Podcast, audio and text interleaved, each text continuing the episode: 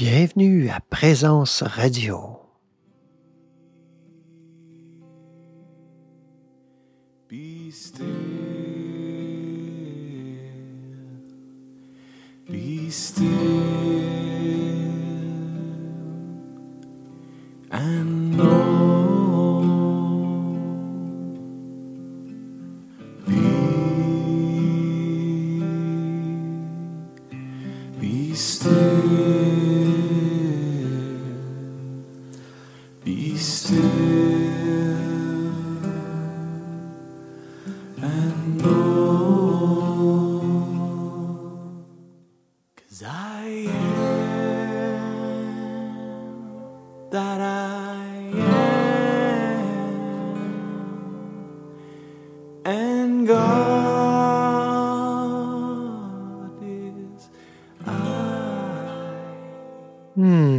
Je sais pas pour vous, là, mais juste cette introduction-là qui dure moins d'une minute, euh, euh, ça me dispose tellement bien.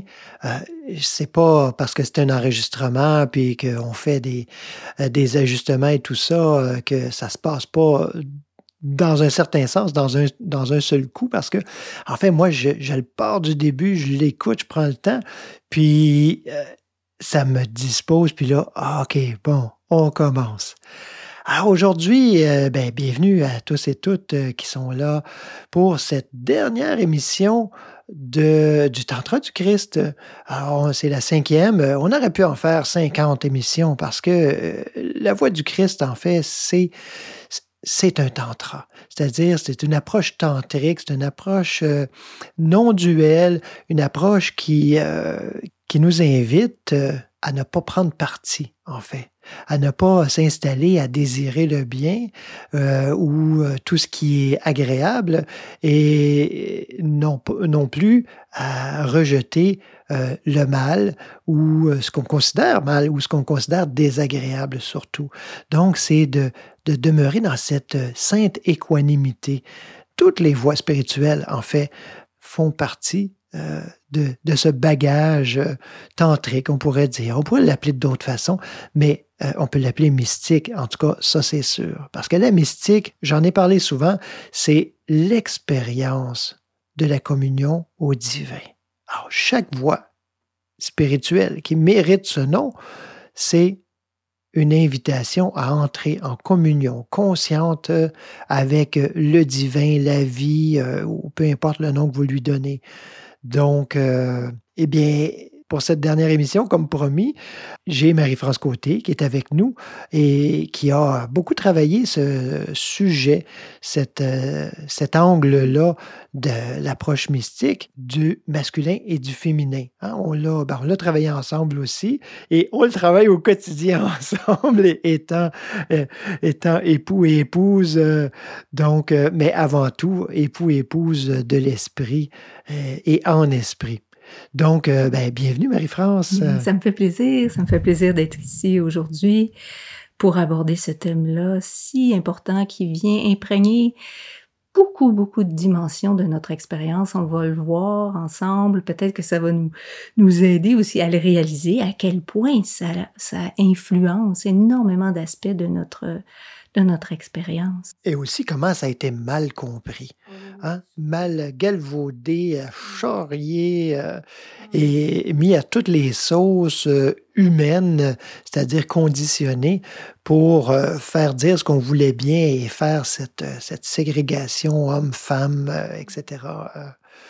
Donc, euh, ben écoute, euh, je te laisse nous introduire. On va, on va en discuter ensemble.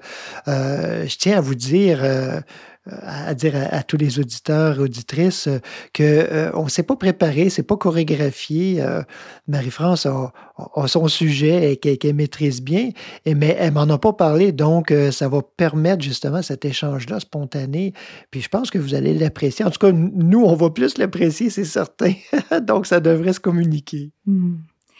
Oui, alors, ben, j'ai écouté les autres émissions qui traitaient donc du Tantra du Christ. Et euh, tu abordes à quelques reprises, en, fait, tu décris le Tantra comme une voie d'union des opposés. si on peut dire, disons, de notre expérience habituelle, de notre perception habituelle dans le monde euh, de paires d'opposés, hein, comme si notre monde est constitué, euh, le fondement de ce monde tel qu'on le vit, tel qu'on le perçoit, tel qu'on le voit, tel qu'on l'interprète, est constitué d'opposés. Alors, euh, tantôt le bien, tantôt le mal, tantôt l'agréable, le désagréable. Tantôt on sent en haut, tantôt on sent en bas, tantôt euh, alors euh, toutes les déclinaisons. Euh, donc, de cette, le- si on veut, la voix du tantra, la voix du Christ, et, et je reconnais, j'avais jamais utilisé ces termes-là, mais en écoutant euh, les émissions euh, où tu l'abordes, où tu le définis, je me disais, bien oui, c'est cette voix dans laquelle je suis engagée, la voix du Christ, la voix du Christ qui est en fait cette conscience d'unité. Alors, on ne la crée pas, cette conscience d'unité, on s'y rallie, on s'y réconcilie. Alors, on part d'une perception duelle. C'est bien une perception et une interprétation, non pas d'une réalité duelle. Alors, une interprétation duelle, on retourne, on revient à la maison, c'est-à-dire à cette conscience d'unité originelle. Alors, on pourrait donner d'autres exemples ou d'autres images. On pourrait dire, euh, revenir à l'unité, par exemple, de la graine et de la bonne terre qui accueille la graine. Et c'est ce qui est cette union qui est finalement un, un milieu de vie, une expérience de vie fertile et féconde. Parce qu'il faut partir d'une base, euh, d'une base juste. Hein? Euh, on parle d'union, mais euh, on s'unit à quoi? Ah, puis c'est déjà, en- encore une fois, tellement biaisé dans beaucoup d'interprétations, où, on- on- particulièrement dans la voix du Christ, de toute dénomination, on va souvent se référer, et beaucoup plus, au péché originel qu'à la grâce Mm. originelle. Oui, grâce originelle ou unité originelle, hein, c'est la même chose parce que la grâce, c'est cette activité harmonieuse qui découle de cette unité féconde et qui vient ensemencer notre expérience et qui vient l'ensemencer et qui vient euh, la colorer, l'imprégner de toutes ces formes harmonieuses toutes les déclinaisons. Alors, c'est des formes, bien sûr, à l'infini, mais toujours de cette substance d'harmonie et d'unité. Et euh, c'est ce qu'on appelle le paradis perdu, mais on l'a perdu, euh, on l'a perdu en croyance. On, on l'a juste perdu de vue, finalement. Oui, on l'a perdu de vue, on l'a perdu en croyance et on le retrouve en conscience.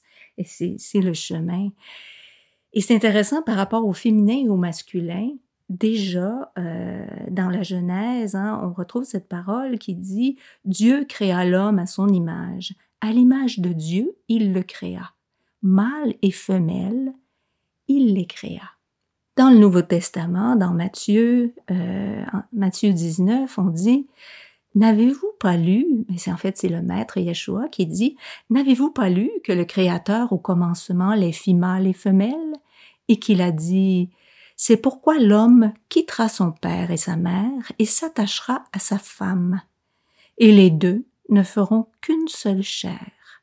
Ainsi, ils ne sont plus deux, mais une seule chair. Que l'homme, donc, ne sépare pas ce que Dieu a uni. Et là, c'est intéressant dans cette injonction que l'homme ne sépare pas ce que Dieu a uni. On peut penser qu'on a le pouvoir de séparer ce que Dieu a uni. Mais quelle prétention, en fait. Mmh, ah oui. Nous n'avons pas ce pouvoir. Tout ce que nous vivons dans le domaine des paires d'opposés, des antagonismes, cela résulte seulement de cette croyance, de cette idée que nous avons ce pouvoir. Nous avons le pouvoir de nous séparer de cette unité originelle. Et l'expérience nous le démontre, effectivement. On vit toutes sortes de luttes, d'antagonismes qui se reflètent, qui se mettent en scène dans notre vie, mais cette mise en scène est en fait la projection de, de, de cette croyance que nous pouvons nous séparer, que nous pouvons séparer ce que Dieu a uni de toute éternité. Et quel beau rappel, hein, justement, ces mises en scène euh, généralement pas très agréables.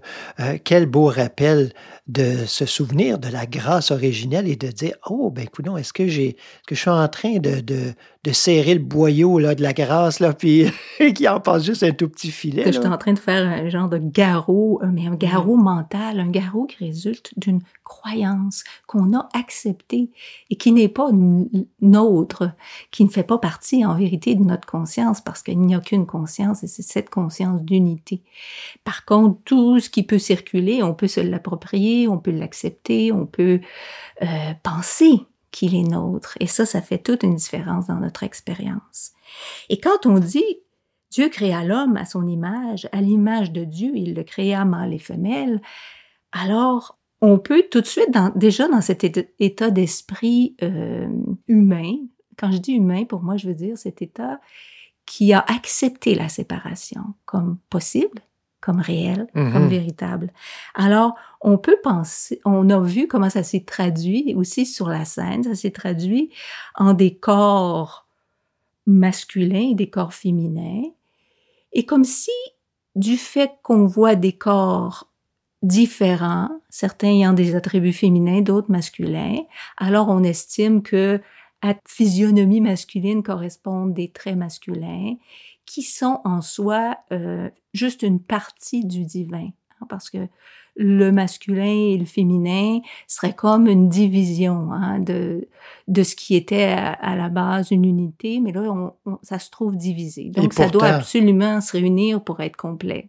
Et pourtant, c'est tellement clair dans, dans la, la parole que tu nous as partagée.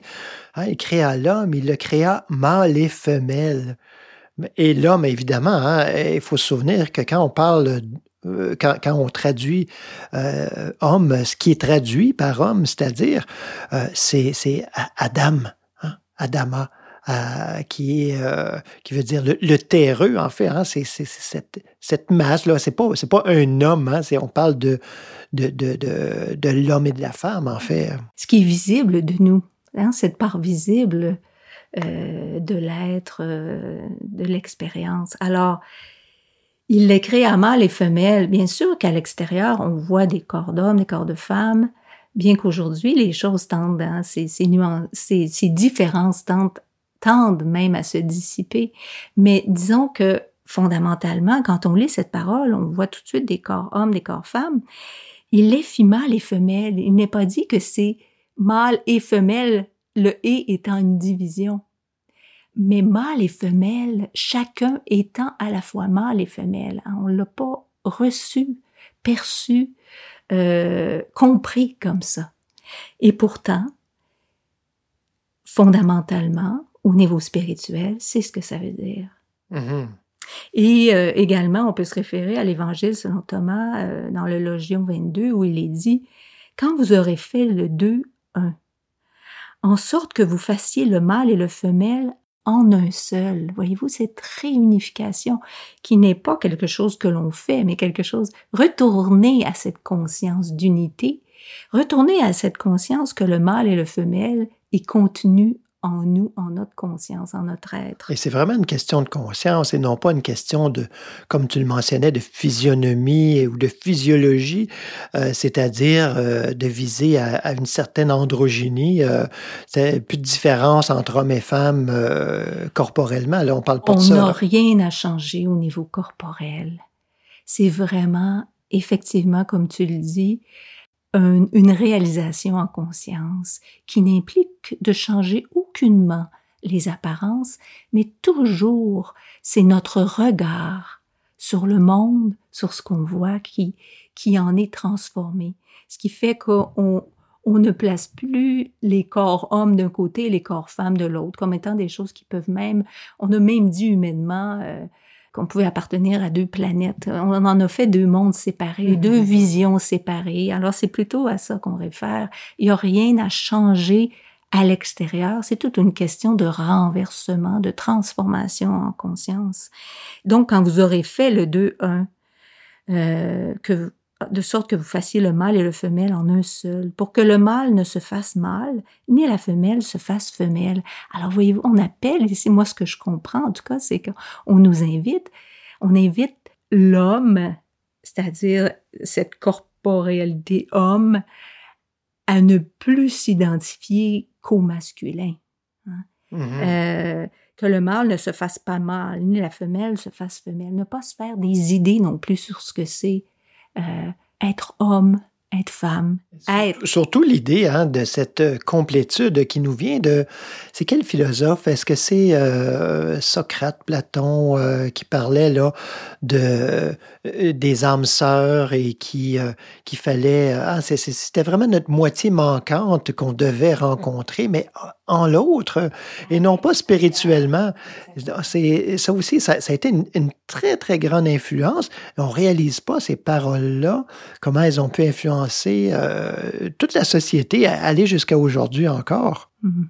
Toujours cette vision euh, matérielle des choses, c'est-à-dire qui place les enjeux à l'extérieur, qui place la complétude à chercher à l'extérieur. Et c'est ça, hein, ce retournement, quand on entre sur le chemin spirituel, on commence à se tourner vers l'intérieur, on commence à réaliser que c'est pas là que ça va se vivre, parce que bien que les gens vivent des relations humainement euh, qui peuvent être assez équilibrées, ils se rendent bien compte que ça donne pas pour autant un sens profond de complétude. Alors on procède à l'inverse. Alors là, on est, on est appelé à revenir à cette unité originelle qui va venir à ce moment-là teinter, si on s'y établit, si on la laisse se révéler en nous, qui va venir teinter toutes nos relations.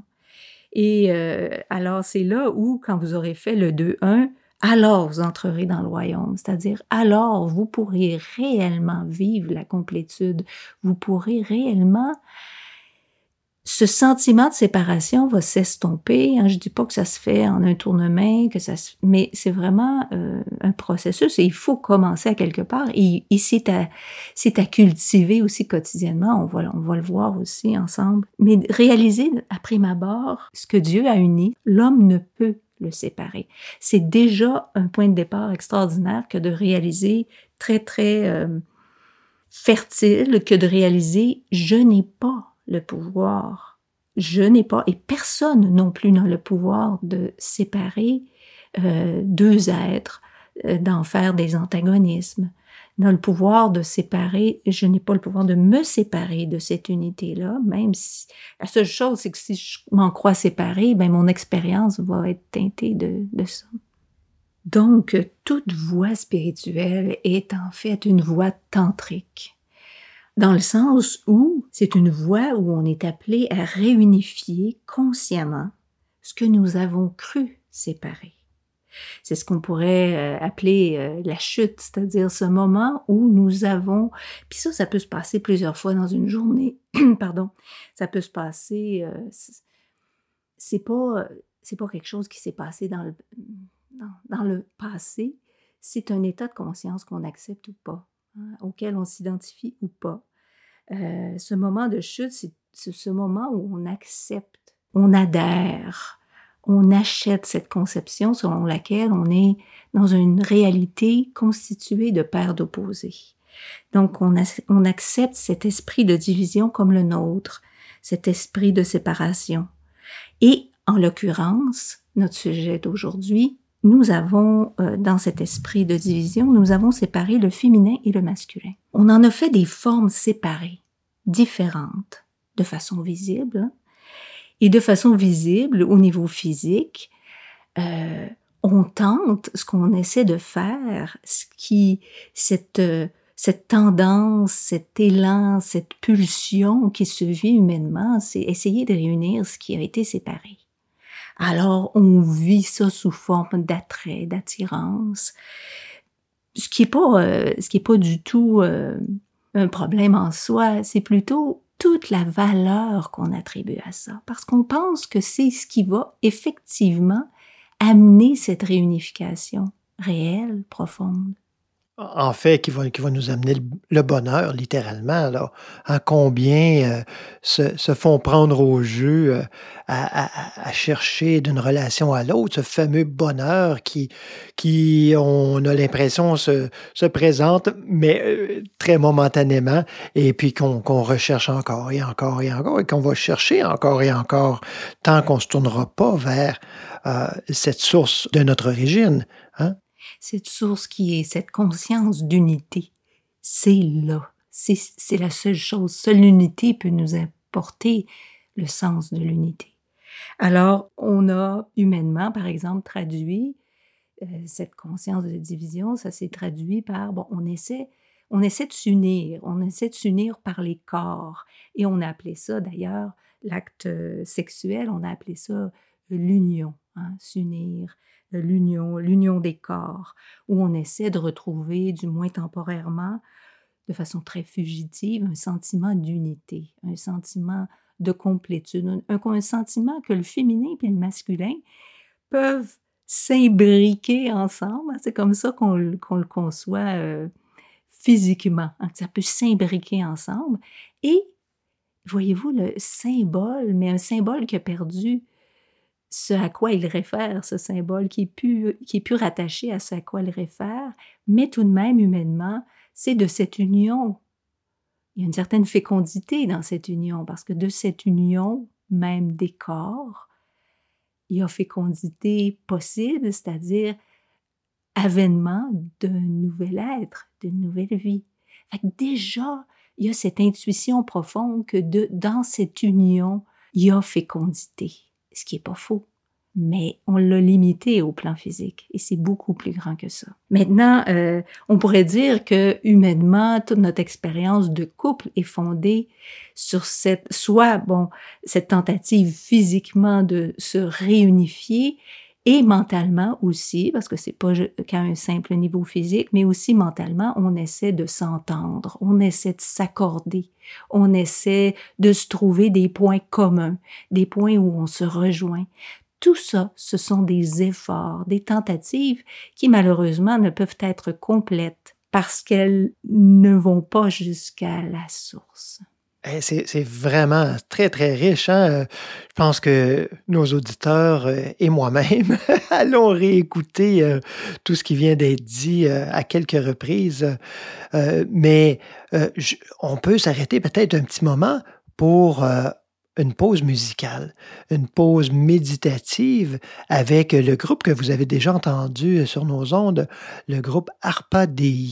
C'est, euh, sont des frères et des sœurs, euh, pas nécessairement religieux, mais même s'ils sont très impliqués et investis euh, dans la pratique spirituelle, qui chantent ensemble et qui ont euh, cette sonorité angélique incroyable. Alors, c'est un chant euh, qui s'intitule O Ignis Spiritus, qui nous parle de l'Esprit Saint. C'est un chant, c'est une interprétation, en fait, d'un chant composé par Hildegard von Bingen. Je laisse ça à, à votre recherche. Bonne écoute. O ignis spiritus paracliti vita vitae omnis creature sanctus es Come.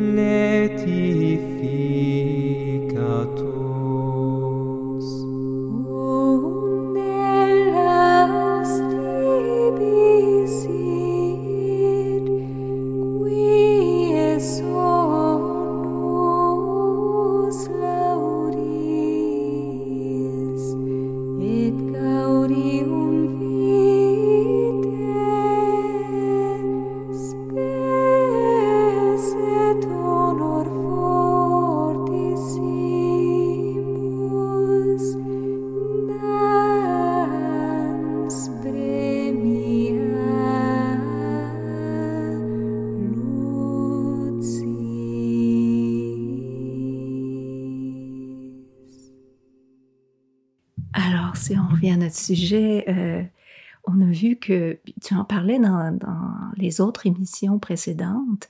Tu faisais mention, surtout dans celle où tu parles du rituel, tu faisais mention du fait que le symbole, donc le rituel, est là comme un pont du visible vers l'invisible.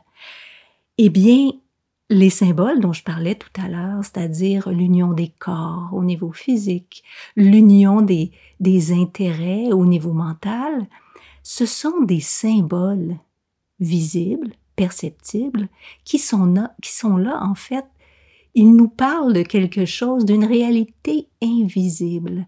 Alors le symbole nous renvoie à son sens profond, qui est là dans la réalité spirituelle.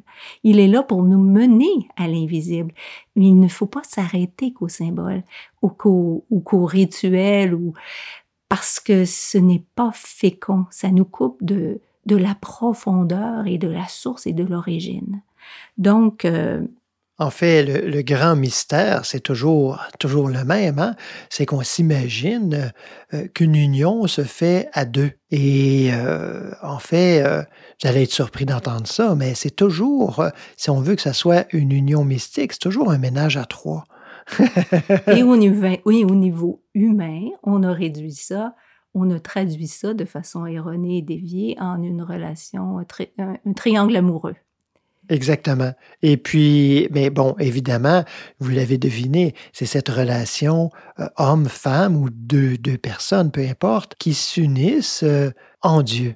Donc, il y a toujours, euh, on peut dire cette troisième personne, mais, mais la personne, ou enfin la source euh, de laquelle cette union-là découle. Donc, c'est toujours euh, cette trinité, ce mariage mystique. euh, et si on veut qu'il soit mystique, eh ben, ça prend l'esprit. Oui, et chacun donc doit faire ce chemin d'unification, doit vivre, est appelé à vivre. hein, J'irai plus loin que ça. Chacun est appelé à vivre ce mariage. Réaliser que chacun, nous sommes faits mâle et femelle, et qu'entre cette partie mâle et cette partie femelle, il y a relation. L'esprit circule. Donc, souvent on fait référence au niveau humain encore, on essaie de le traduire, de l'amener juste sur la scène visible. On parle de masculin sacré, de féminin sacré, ça perd, ça perd de son sens quand on le ramène à un niveau euh, strictement euh, euh, physique ou mental. Alors qu'en vérité, euh, par exemple, prenons le masculin sacré. Bon, on peut pas parler du masculin sacré sans parler du féminin sacré, mais euh, bon, le féminin sacré étant cette part individuelle, cette âme individuelle que chacun de nous a, âme, on pourrait dire aussi conscience, qui est le féminin sacré de notre être? Cette part qui, pour réaliser l'union, doit se détourner. Donc, quand on parle de notre conscience, on doit faire ce, ce retournement-là consciemment. Se détourner de ce qui constitue le pôle actif sur la scène humaine. Parce que sur la scène humaine, on est des corps et des on est un corps et un mental actifs. Hein, on bouge, on se déplace, on pose des actions, on réfléchit, on analyse, on décortique, euh, on juge, on condamne, etc. aussi. Là. Alors, euh, pour euh, ce chemin donc de, de réunification passe par un choix conscient de laisser cet aspect qu'on a considéré comme le pôle actif dans nos vies, de laisser tranquille, de ne plus se centrer là-dessus pour que l'âme, notre conscience, soit pleinement dans son pôle féminin, c'est-à-dire de réceptivité. Ah, c'est. euh, J'ai l'impression que tu es en train de nous décrire l'activité de la méditation, là. Hein? C'est exactement ces moments où on se retire de l'activité de, méditation, de retraite, de retrait volontaire, euh, de l'activité souvent mentale, hein, physique, oui, mais, mais aujourd'hui, on, souvent on bouge de moins en moins. C'est ce retrait de l'activité mentale, de ce bouillonnement qui, euh, qui, qui essaie de s'en sortir par lui-même toujours, hein, parce que quand on fait appel, on écoute. Donc, euh, si on fait appel à l'esprit, au divin en soi, parce que c'est pas quelque chose d'extérieur, donc on doit s'arrêter, se déposer euh, comme, comme Marie au pied du Maître euh, qui est là et, qui écoute, qui est pas en train de s'affairer, hein, comme, on, vous connaissez peut-être, ou sinon, regardez ça en l'histoire de Marthe et Marie, comment euh, Marthe qui, qui s'agite, c'est pas l'action en tant que telle qui est condamnée par le Maître, mais l'agitation, l'état d'esprit dans lequel l'action est effectuée. Parce que l'action, euh, c'est pas un problème. On peut être des contemplatifs actifs, mais c'est c'est tout un défi quand même. C'est cette action qui ne découle pas de ce mariage, de cette union, en fait. L'action féconde découle d'une union féconde à réaliser. Alors c'est pour ça que ici, dans notre expérience humaine, tu viens de le dire, en fait, le mental, c'est qu'il a souvent pris toute la place. Et c'est là où, dans la parole que je citais au début, quand je disais, euh, il devra, hein, c'est Yeshua qui disait ça, il devra, vous devrez euh, quitter père et mère, euh, l'homme devra euh, s'unir à sa femme et ils ne feront qu'une seule chair. En fait, l'homme, dans ce cas-ci, on pourrait très bien le voir comme toute cette dimension justement active euh, de notre expérience humaine, hein, quand je dis active, l'aspect physique, l'aspect mental, qui retournent, qui s'unissent à leur femme, c'est-à-dire à l'âme, à la conscience, qui se retournent. Et dans le fond, cette âme, cette conscience que nous sommes, englobe, c'est remettre chaque chose à sa place. C'est, ça englobe, c'est dans une même chair, dans le sens que la conscience englobe le physique et le mental. C'est ça. C'est, on n'a pas une exclusion, hein, parce que euh, on, serait, à côté du tantra, justement, mais c'est pas dans une exclusion, mais dans une inclusion euh, plus grande, hein, une inclusion qui, euh, ben, comme on le sait, le divin qui englobe le tout.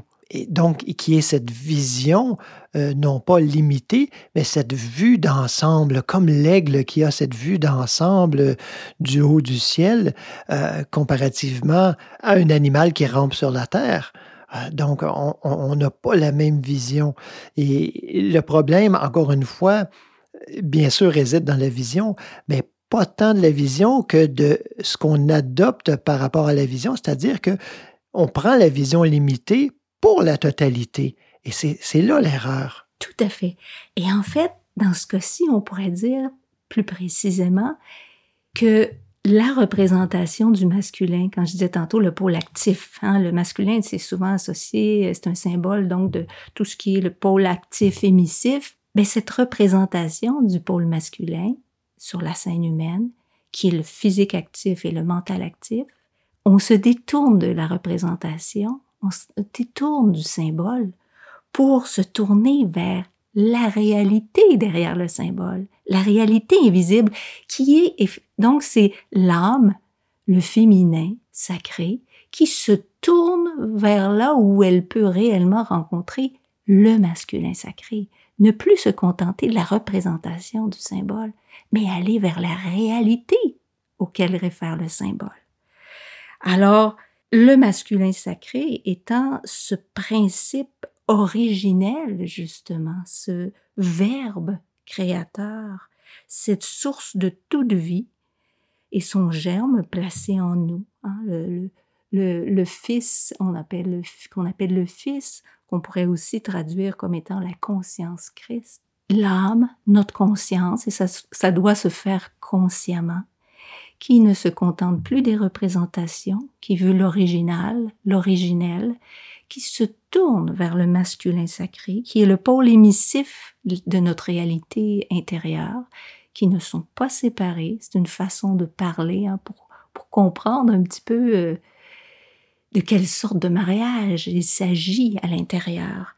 Alors, le pôle émissif de la réalité, euh, il n'y a qu'une réalité et elle est spirituelle. Donc, le pôle actif, c'est cette lumière, hein, c'est souvent des images, on utilise des mots, mais c'est une expérience, c'est un vécu, cette lumière pénétrante, cette toute connaissance, cet ordre divin, ce principe. Alors, euh, si on ramène ça encore au niveau des représentations physiques, hein, c'est l'ovule qui accueille le spermatozoïde, qui se laisse, c'est se laisser pénétrer, c'est être accueil pour ce qui vient nous féconder. Euh, au niveau mental, on pourrait dire que le, le masculin, c'est le, le paro la parole ou l'action, mais au niveau spirituel, c'est le verbe, le verbe qui se fait chair en tant que chacune de nos consciences individuelles. Alors, le masculin sacré ne va pas sans son féminin, hein, c'est un tout, c'est des, des aspects euh, qui font partie de cette unité et qui ne sont jamais séparés. C'est vraiment, là on réfère à ce que aucun homme ne peut séparer. Donc, euh, en, fait, alors on a, on a le, masculin le féminin au sens humain, hein, qui est, sont deux choses complètement qu'on a séparées euh, de façon conceptuelle. Donc, on a ce, masculin qui essaie de pousser, de défoncer, mais ce que tu nous parlais, c'était de ce masculin sacré, c'est-à-dire cet aspect du divin euh, que l'on reconnaît euh, ben, comme père, comme fils, euh, mais qui n'a rien à voir avec un genre. Absolument pas. C'est des images qu'on se donne pour se comprendre, pour, pour communiquer, parce que bien sûr, la parole au niveau humain utilise des concepts, mais quand on connaît ce à quoi réfèrent ces concepts par expérience, on ne se formalise plus de la forme. On ne l'apprend pas, on prend pas ça pour une dualité parce qu'on sait qu'il n'y en a pas en vérité. On ne fait pas, on ne fait que qu'utiliser des mots pour essayer de traduire ce qui ne peut se traduire en vérité. Alors ici, donc ce masculin euh, sacré, euh, la, contrepartie, hein, ça prend, ça prend un féminin, ça prend une terre d'accueil qui se laisse féconder. Et là ici, tu parlais du, masculin, hein, que, je vais y venir tantôt. Euh, comment on, a traduit tout ça humainement, mais disons que dans ce cas-ci, hein, c'est cette, âme, notre conscience, qui s'abandonne en toute connaissance de cause, c'est-à-dire qui, qui dit oui, qui consent, qui s'ouvre, qui est réceptive. Voyez-vous, il, il y a ce plein consentement de l'âme qui fait que qu'on se rend prêt à accueillir alors notre âme, notre conscience individuelle, c'est ce, c'est le féminin sacré de l'être. C'est le pôle réceptif de la réalité spirituelle. C'est le pôle contemplatif. C'est cette attente aimante. C'est cette patience, cette ouverture, cette obéissance à la volonté divine, à cette parole agissante. Mais c'est dans cette rencontre des deux qu'il y a un fruit à cette attente, qu'il y a un fruit à cette parole agissante. C'est vraiment dans l'union. Alors c'est l'âme qui est sensible au divin, qui se détourne des représentations, des formes telles qu'on les voit dans notre expérience, mais qui est toute prête maintenant à répondre au principe invisible qui est source de toute vie. Et tout ça n'a rien à voir avec, ah, je le répète, hein, avec le fait d'être homme ou femme, parce que on est dans ce féminin sacré, et non pas au sens probablement où vous l'avez déjà entendu, ou en tout cas où on en parle euh, en ce moment, c'est très populaire, hein, le féminin sacré, le masculin sacré un petit peu moins, mais on en parle aussi. Euh, donc, euh, mais ça n'a rien à voir, tout cela se produit, se vit à l'intérieur, et ce mariage-là se passe à l'intérieur, cette union-là se passe à l'intérieur, mais ne demeure pas à l'intérieur, parce que ça s'exprime ça ne peut pas demeurer juste là. Exactement. Donc, dans cette. Puis là, on, a, on voit aussi la, la Trinité. Hein? Alors, il y a cette union et il y a l'esprit qui est l'activité incessante de la grâce, qui, qui est cette relation hein, entre le féminin et le masculin sacré de notre être. Cette relation ininterrompue entre le principe et sa manifestation. Euh, entre le germe et, et, cette terre qui, euh, qui accueille le germe et, permet qu'il soit fécondé.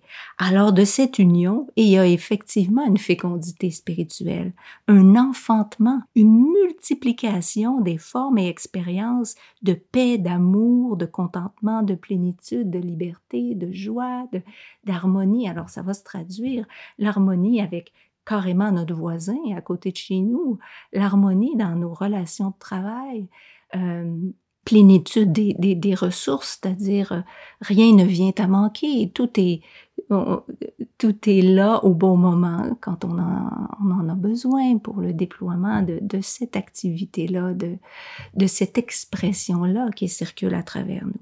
Eh bien, c'est ce qui se passe c'est ce qui bat son plein à l'intérieur de nous. Hein. Il y a une union constante qui se vit. Est-ce qu'on va y participer ou non? C'est là. C'est là qui, c'est là qu'est cette part de, de c'est là où on a un pas à faire. On a un pas à faire parce que sinon, et vous le savez tous comme moi, sinon on reste dans le monde des représentations, des concepts qui ne sont pas, qui n'ont pas été fécondés. C'est des coquilles, c'est comme l'équivalent d'une graine qui n'a pas germé, qui n'a pas été placé dans la terre, puis qui a pas, qui s'est pas transformé pour aller jusqu'à ses fruits. Alors on, reste juste au niveau des concepts. Et là, on reste au niveau des concepts féminins et masculins, séparés de leur vie originelle. Et on pourrait dire euh, masculin, féminin, de vie, de mort aussi, euh, comme la parole du maître Yeshua qui, qui disait, hein, si le grain de blé ne meurt hein, n'est pas, pas mis en terre et meurt, eh bien, il ne pourra pas porter de fruits. Donc, c'est, tout ça, hein, tous ces concepts par rapport euh, euh, au, au masculin, au féminin, qui doivent mourir, qu'on doit, en fait, euh, dit autrement, qui doivent être laissés pour faire place à cette fécondité. Parce que euh, dans la voie spirituelle, ah ben, l'analogie n'est pas parfaite au sens humain. hein. Alors, il doit y avoir mort pour avoir la vie en plénitude. Oui. Et, c'est là, tu as commencé à en parler tout à l'heure, hein, comment ça s'est traduit humainement? Et là, vous allez le voir avec moi, comment ça C'est ça que je disais au, tout début. hein, comment cette vision dénaturée, coupée de sa vie originelle, comment ça a imprégné toutes les dimensions de notre vie. Alors, le féminin dénaturé, coupé de son fondement spirituel, eh bien, ce n'est plus cette âme ouverte et réceptive à son principe créateur, à sa lumière. Euh, alors, ça prend une forme tout à coup très limitée déviée. Cette forme qui est communément acceptée dans notre monde comme ce qu'on appelle des traits féminins, où on associe ça souvent au féminin. Alors, on parle ici de fragilité, de faiblesse, en opposition toujours, parce qu'on est dans un monde d'opposition au niveau des concepts, fragilité en opposition à cette force qui est associée au masculin. Alors le féminin, lui, il est fragile, il est faible, il est vulnérable. Alors ici, encore une fois, on peut vivre ce féminin dé- dénaturé, que l'on soit homme ou femme, mais on a eu l'habitude de l'associer aux femmes et aux euh, ces aspects euh, féminins, si on veut. Alors la vulnérabilité, se sentir exposé, sans défense vis-à-vis des forces qui peuvent être à la fois bonnes, protectrices, mais tout à coup peuvent basculer et devenir irrespectueuses, nocives, brutales, voire agressives et violentes. Alors voyez-vous, on voit là la combinaison du féminin plutôt qu'être une âme toute consentante qui se tourne vers son principe créateur, vers la lumière qui, va la pénétrer. On, on aboutit ici au niveau des représentations, on parle de, de personnes, euh, femmes ou hommes, qui tout à coup sont soumises à des forces qui abusent, qui exploitent, euh, qui envahissent. Alors, plutôt que de parler d'obéissance à la volonté divine, on parle ici de soumission à, à une emprise qui est négative, qui est nocive, Ou à une dépendance. Exactement, ou une dépendance. Dans cette idée qu'on n'est pas complet comme homme ou comme femme, alors tout à coup, on sent que on a besoin, même si c'est négatif, même si c'est nocif, on a l'impression que seul, on vaut encore moins qu'avec qu'avec cet autre avec lequel on tente de se compléter tant bien que mal. Puis là, on se met dans une position qu'on pense être la position qui est la nôtre, euh, euh, qui est notre sort, qui est notre lot, où on est soumis totalement, passivement. On laisse ses forces avoir leur emprise sur nous. Alors, ce féminin qui est dans sa nature position d'accueil aimant euh, devient tout accepté au nom de l'amour, du sacrifice, qu'on pense être l'amour, encore une fois. Cette position qui peut facilement devenir une position de martyr, de sacrifié et de victime. Et ça, on voit ça énormément.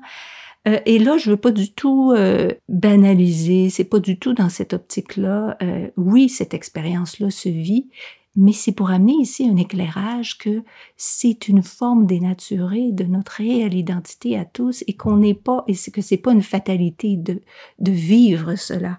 Alors, position de martyr, de sacrifié, de victime, qui subit, qui est maltraité, qui n'est pas respecté et qui se sent sous l'emprise, en fait, d'une force, tantôt bien, tantôt mal, toujours cette paire d'opposés. Alors, le masculin, le masculin sacré, on l'a vu tantôt, mais lorsqu'il est dénaturé de, de, de, sa nature profonde, au niveau humain, hein, à la base, au niveau spirituel, c'est cette force créatrice qui pourvoit, qui pénètre et féconde dans la terre fertile et réceptive de l'âme. Mais là, tout à coup, au niveau euh, humain, ça devient une force, une puissance arbitraire qui ne respecte pas les limites qui force la porte, comme tu le disais tantôt, t'en as parlé, hein, qui pousse, qui force, qui entre sans être invité, qui ne tient pas compte du consentement. Donc ça, c'est vraiment, on peut le voir, hein, on le voit, tout le monde peut, peut voir des exemples de ça. C'est une force qui s'impose, qui veut faire son chemin coûte que coûte, même si c'est au détriment des autres. On en a fait même une qualité parfois hein, de, de ça. Puis qu'on qu'on qu'on associe beaucoup euh, à, l'homme, mais qui, euh, en fait, euh, est peut-être encore plus aujourd'hui qu'autrefois, qu'on voit beaucoup chez les femmes aussi. Hein, cette, euh, cette avidité de, de renom, de carrière, etc., etc. On voit, et, et, et on peut très bien justement voir comment c'est, ce sont des, des qualités, des concepts, littéralement, qui ont été adoptés euh, et mis en action euh, et que ça n'a rien à voir avec le genre, encore une fois. hein. Exactement. C'est c'est pas l'apanage, euh, c'est plus l'apanage, en tout cas beaucoup moins. Ça s'est décloisonné. Je dis pas que c'est quelque chose de, de souhaitable, mais en tout cas c'est comme ça que ça se vit. Ça s'est décloisonné beaucoup. C'est plus l'apanage des hommes, bien que ça l'a été plus pendant longtemps, je pense. T'es pas certaine que ça soit souhaitable. J'imagine, c'est dans, dans le sens que ça n'a rien à voir avec le côté, ce masculin et féminin sacré, mais ce concept dénaturé, qu'il soit masculin ou féminin, il, il- il n'est jamais souhaitable. Exactement. Et ben il n'est pas souhaitable parce qu'on le voit comment il entraîne, euh, parce que de toute façon on est coupé de notre unité, de notre sens d'unité. On ne peut que vivre un tiraillement et un déchirement constant à travers cette expérience-là, avec des expériences peut-être agréables, mais qui n'ont pas tout fait de basculer dans quelque chose de moins agréable. Fait que c'est sûr que c'est pas souhaitable au sens que ces signes de souffrance, euh, même aussi, on peut le voir, hein, que c'est pas nécessairement euh, unilatéral. Je m'explique, c'est-à-dire que on peut à la fois, par exemple, les gens qui deviennent très agressifs ou violents peuvent décrire qu'eux-mêmes, là on le voit là, le féminin dénaturé, ils peuvent dire, ben c'est comme si j'étais possédée. C'était hors de mon contrôle. Alors là, eux, ils s'identifient davantage au, au féminin dénaturé, hein, dont une force prend possession, puis qui prend toute la place, puis qu'eux autres, ils sont comme victimes de cette force. Hein. On le voit aussi comment c'est pas, ça, ça se déroule à l'intérieur, cette scission se vit, se met en scène à l'intérieur, et elle se met en scène à l'extérieur, où il y a des protagonistes qui vont jouer le rôle, je dirais, prendre la position davantage féminine ou masculine, toujours dans l'aspect dénaturé.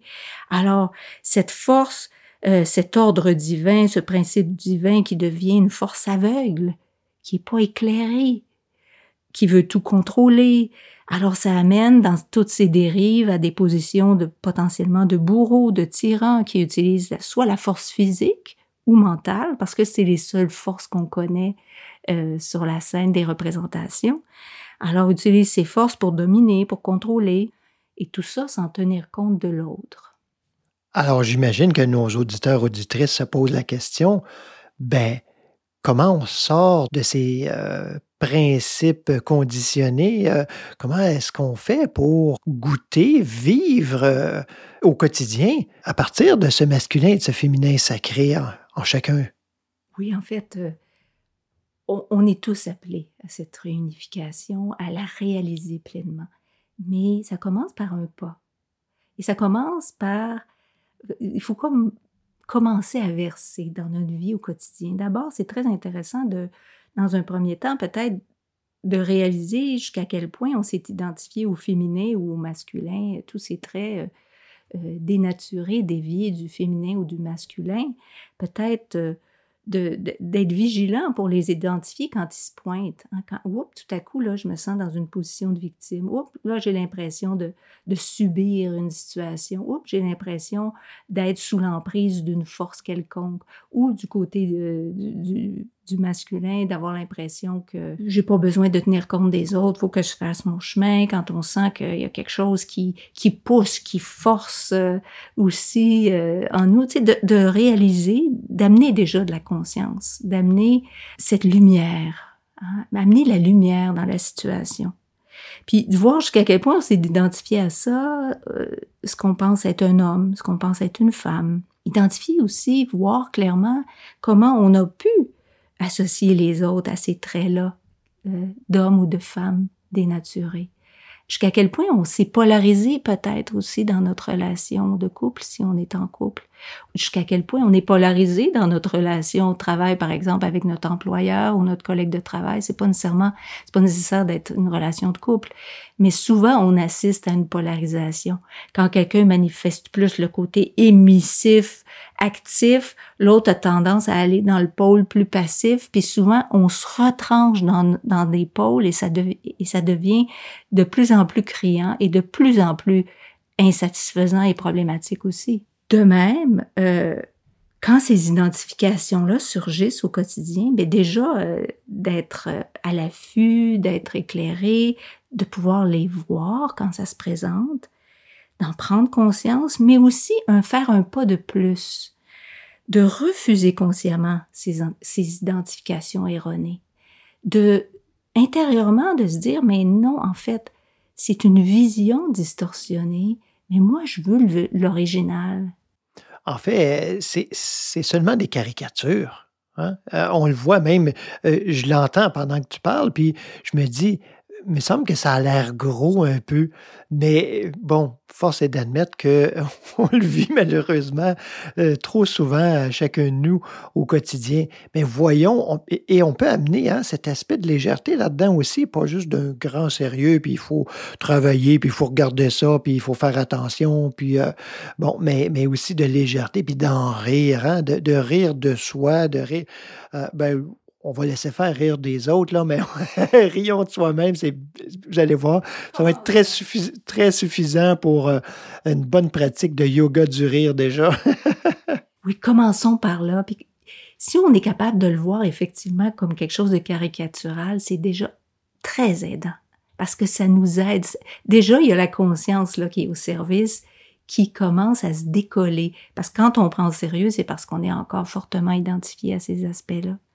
Et euh, donc, quand ça se présente, tous ces aspects, on les voit. On voit que c'est contre nature. Ce qui est contre nature, c'est tout ce qui amène, euh, tout ce qui est séparé, en opposé hein, et contre. C'est-à-dire, pas contre la nature, mais n'est pas fidèle à, à notre véritable nature, notre conscience d'unité. Alors, on prend un moment pour se tourner au-dedans. Parce, et de savoir que là, le féminin et le masculin de notre être sont unis. Il y a une unité qui bat son plein là. Mais on veut en faire partie consciemment. C'est pas juste de savoir que c'est là, que c'est toujours là. On veut en faire partie. Alors, là, on a à se positionner comme conscience, comme âme. On a à endosser totalement, consciemment, donner notre consentement aussi, endosser cette part du féminin de notre être. Être cette âme toute réceptive, ouverte, non pas à toutes ces images dénaturées.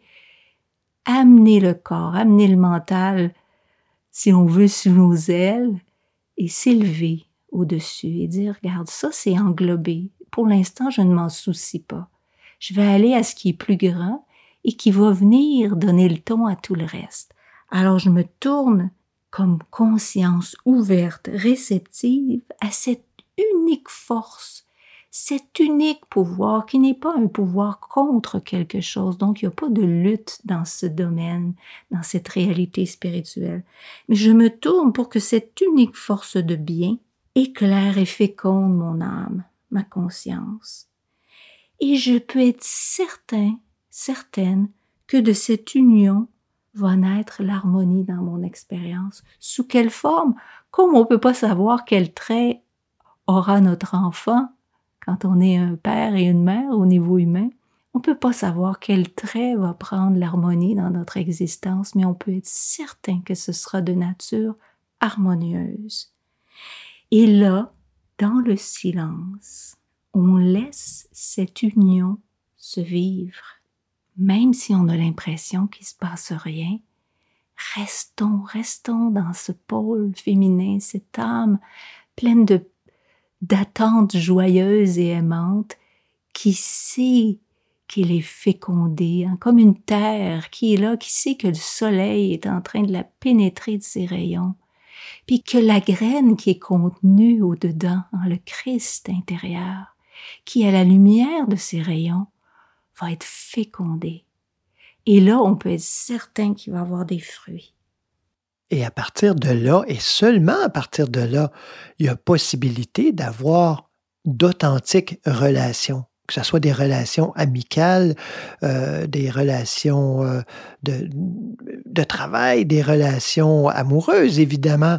Et on peut justement, je crois, accueillir euh, notre masculinité, notre féminité euh, réciproquement et entrer dans cette danse de la vie et ne pas euh, simplement s'identifier à une caricature, mais réaliser la beauté aussi de l'homme, la beauté de la femme euh, dans, dans ce qu'elle est, dans ce qu'on est venu exprimer ici, dans cette expérience.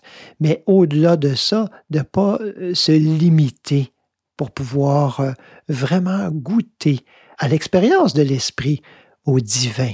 Alors, qu'est-ce que ça fait? Plus on se tourne, plus on s'établit, plus on réalise cette unité, plus on, retrouve notre maison, c'est-à-dire notre conscience d'unité, qui est notre seule conscience, eh bien, dans cette on se rend compte que dans cette réalité, les opposés sont un. Il n'y a plus d'antagonisme.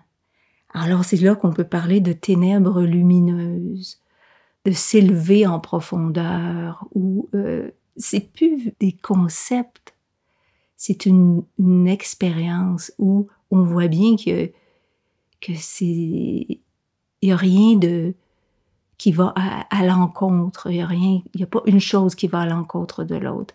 Et comment ça va se traduire dans notre expérience? Mais ça va faire en sorte que, ben oui, comme tu disais, il y a, il y a, y des corps d'hommes, il y a des corps de femmes, y il y a toutes sortes de corps, peu importe la forme, en fait.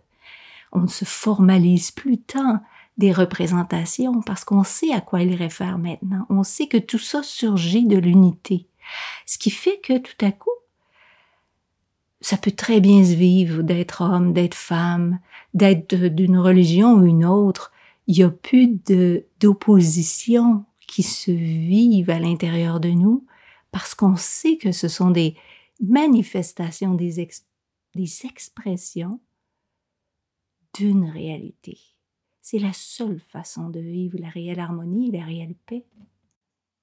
Et pas essayer, euh, comme euh, on, pourrait l'imaginer, de, tout exprimer, hein, mais de se réjouir et de jouir de l'expression euh, qui nous a été donnée et à laquelle on est appelé à correspondre et à, répondre et à répandre. Donc, euh, ben, merci Marie-France Côté. Merci, merci euh, pour euh, votre présence pendant ces cinq émissions sur le Tantra du Christ qui vont qui vont continuer d'une certaine façon hein, par vos commentaires, par vos, suggestions, vos impressions. Gênez-vous pas, écrivez-nous. Alors, je vous quitte avec euh, cette pièce musicale du noble chemin qui est tout à fait appropriée pour euh, ce thème du masculin et du féminin sacré. C'est une pièce qui s'intitule Sitaram. C'est un hymne à l'amour, euh, à l'amour divin, de cette réelle et unique relation qu'on attend tous.